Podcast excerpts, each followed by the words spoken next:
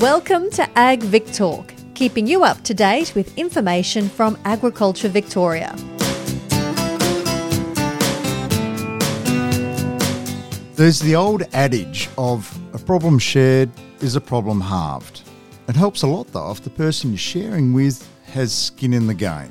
G'day, I'm Drew Radford, and that's arguably the way you could describe Nicole Wells, coordinator for the Farm Community Connect project for NCN Health. Nicole genuinely believes in making her community a better place. Indeed, she got involved in community support by setting up her own food donation program for those that were struggling in her region. That passion is now being applied to help support primary producers in her area. To find out how, she joins us from her very rainy office for this AgVic Talk podcast. Nicole, thanks for your time. Thank you for having me. Nicole, there's a couple of things I want to understand before we go much further. NCN Health, what does that actually stand for?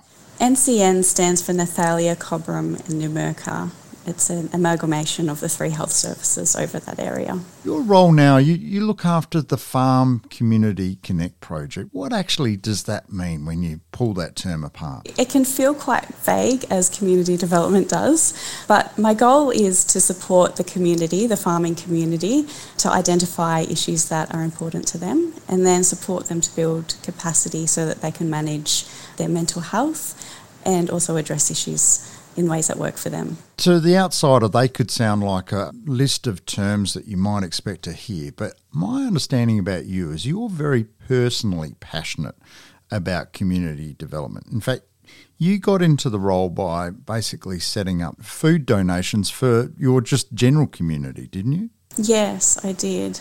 I live in this community. My children are growing up in this community. I have friends here, and I want to make sure that we're all thriving together, that nobody's left behind. So, yes, I have a deep, passionate interest in this because it affects me and the people that I care about. This project, though, is beyond the town boundaries, for want of a better description, but that's only looking at a geographical boundary, isn't it? Because really, in that region, everything's interconnected. Yeah, our community is reliant on farmers. We are a farming community, so it doesn't really matter if a person is a farmer themselves. What happens to our farmers affects everybody.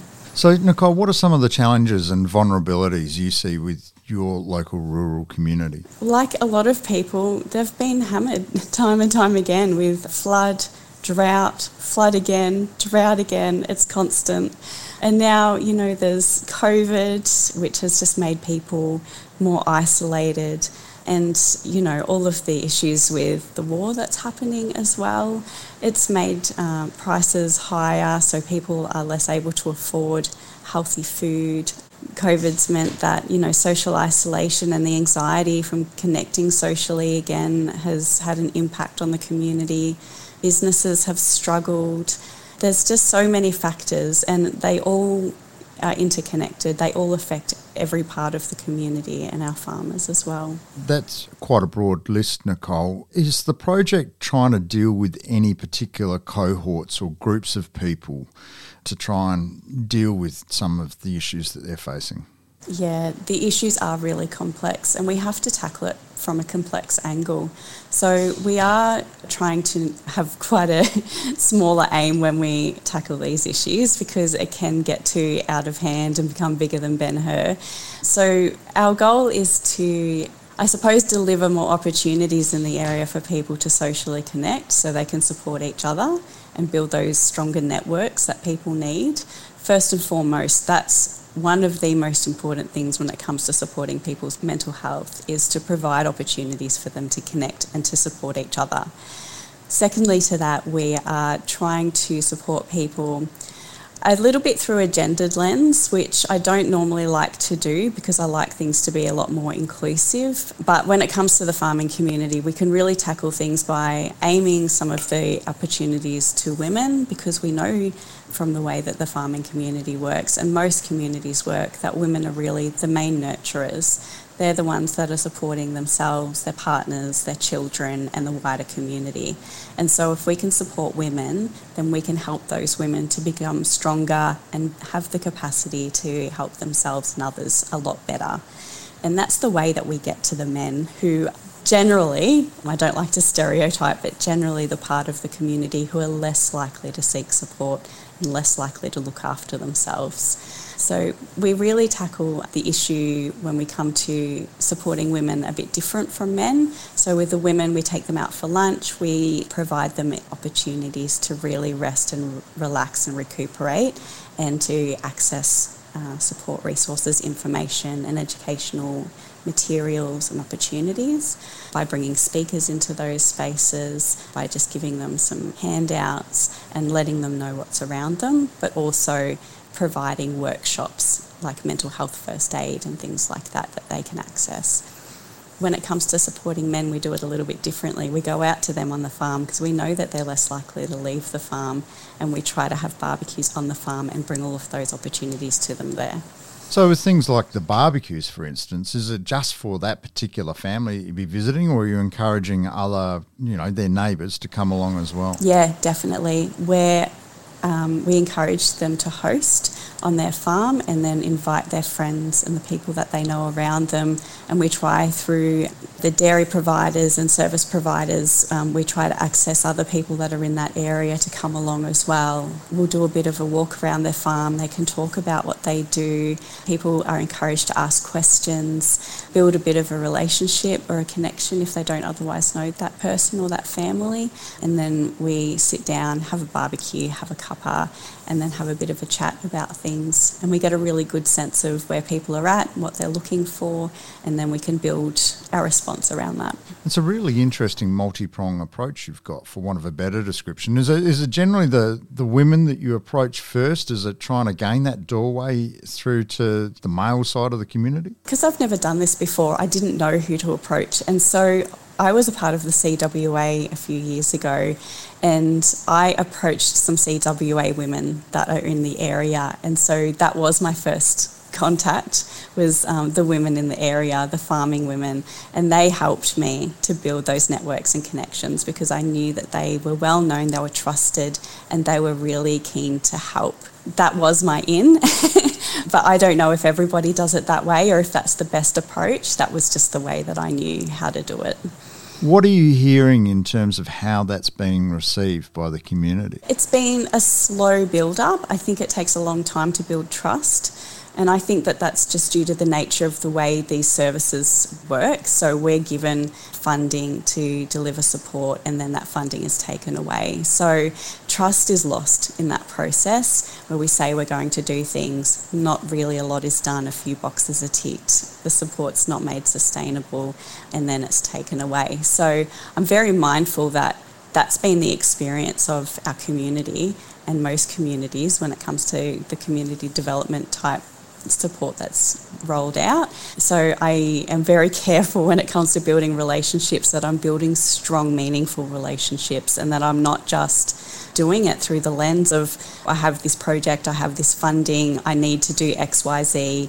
I actually make it more meaningful and I try really hard to make sure that the relationships I'm building and the work that I'm doing is sustainable and is meaningful and that it's not just going to be pulled out from underneath everybody again. Nicole, you had quite a list there of various things you're doing. Are there any particular types of engagement that are working really well? So, we're still at the beginning of the project. And so, the things that are working well for me at the moment are that I'm delivering some community engagement stalls. So, I go out into the community and I usually will go to a Lions market or to another event that somebody else is running. Say it's like through the Cobram Community House because I'm supporting the entire Moira Shire area and also the Strathbogie Shire area. But I can go to the Cobram Community House. I can attend one of their functions. They have a lot of social connection lunches and morning teas, and I can go there and I can talk to people through that group. So I can go and do my engagement, my consultation, and getting to know the communities through those other things that they're doing. I know that the people in those spaces are wanting to connect with other people and are wanting to do the things that I'm wanting to use, those opportunities to connect with people. So I start with those people who are kind of the, the champions in the community who want to connect and want to help. And then I use that to gain access to the more broader community through them. So their friends, their family, the people they're connected with. What's coming up in Euroa is a sale yards event, so we're going along with some other stakeholders to the sale yards to connect with farmers through that. So there's lots of ways that I can get in and, and speak to people those ways. I know you said that it's early days, but are you seeing an impact on the individual level yet? And if so, what? Yeah, I do, but not a lot of individuals. So the only way this is going to work really well is if I can access quite a few individuals. So my approach has to be on a collective level people need to be coming together through the social connection activities and events that I'll eventually be delivering to collectively be discussing this together, to be coming to some sort of agreement on what they're wanting together, and to really be working on it from a collective angle. So I'm working on delivering some mental health first aid events and opportunities for people to come along and learn as a group how to support themselves and others in their community so that the onus is taken off the health service and the other support services around them and it's put on the community that they know if they're talking to one of their friends or a family member and that person brings up that they're struggling they will know how to respond to that and they don't feel like they're helpless or that they're overwhelmed by what's happening so we really need to be building those skills within the community. Those skills and that sense of empowerment are incredibly important. I imagine also that you signpost to other services where additional help's needed that perhaps the individual can't resolve themselves. Of course, partnership is one of the key ways of me doing this work effectively. Without partnership, I'm going to get nowhere. So I have partnered with AgriSafe and I work alongside an agri clinic clinician and I make sure that I'm working alongside them to deliver opportunities. So one of the things that we're looking at doing, myself and an AgriSafe clinician, quite soon actually, is to invite some farmers from the community to a local pub where they are familiar with that space. And we're going to talk about the sorts of things that AgriSafe can do to support them and that I can do to support them. That's one thing that we can do. I also partner with the other health services, so I'm also supporting the Strathbogie Shire community I'm just one human being and I couldn't possibly support the Moira Shire and the Strathbogie Shire all on my own. So I'm really leaning on the Euroa Medical Centre, Euroa Health, Nexus Primary Health, and then other health services and the Shire and other people that support farmers in that area to help do this work with me. I can do a lot of the planning and a lot of the background work, but they really need to be the ones that are out there in the community building those relationships and delivering that. Well, you are only one person indeed, Nicole, but it sounds like you're giving it a really good crack in terms of trying to support as many as you can. Nicole, what's success mean what would success look like for the community for you? I have really big dreams, as you can probably hear. so I really just want to see people thriving. Success to me isn't uh, being wealthy or having things. To me, it's feeling content and fulfilled and like your life is meaningful. So, success to me would be if the people who I'm supporting feel like they're coping and feel like they have people around them who care about them and that they have opportunities to connect with those people and have time away from work. That makes all the difference. It has to be meaningful in the end. Nicole, you're joining us from a location where it is absolutely coming down cats and dogs. Uh, we can hear the rain on the roof there. I'd imagine that's a positive thing for the rural community you're supporting. It is positive, yes. We're having one of the best seasons in our area for a long time. So farmers are quite happy at the moment, but we don't want too much. That's always the problem, is that it can go very easily from drought into flood, and that's the last thing we need is a, a winter that's too wet. Lastly, Nicole, how can farmers and their families contact you? Yeah, so they can connect with me by contacting NCN Health calling the main NCN Health number. They can also email. Everything's on the website. It's very easy to find. They can just ask for myself and I can let them know how I can support them. Or they can work with me. I would love to work with some people. I need some more champions in the community, so I'm very keen on people contacting me if they're interested. Well, Nicole, the community sounds very fortunate to actually have you in there working on this project and supporting them. Nicole Wells, coordinator for the Farm Community Project with NCN Health. Thank you for joining us for this Ag Vic Talk podcast. Thank you so much, Drew. Thank you for listening to AgVic Talk. For more episodes in this series, find us and follow us wherever you get your podcasts. We would love to hear your feedback, so please leave a comment or rating and share this series with your friends and family. All information is accurate at the time of release. Contact Agriculture Victoria or your consultant before making any changes on farm. This podcast was developed by Agriculture Victoria, authorised by the Victorian Government, Melbourne.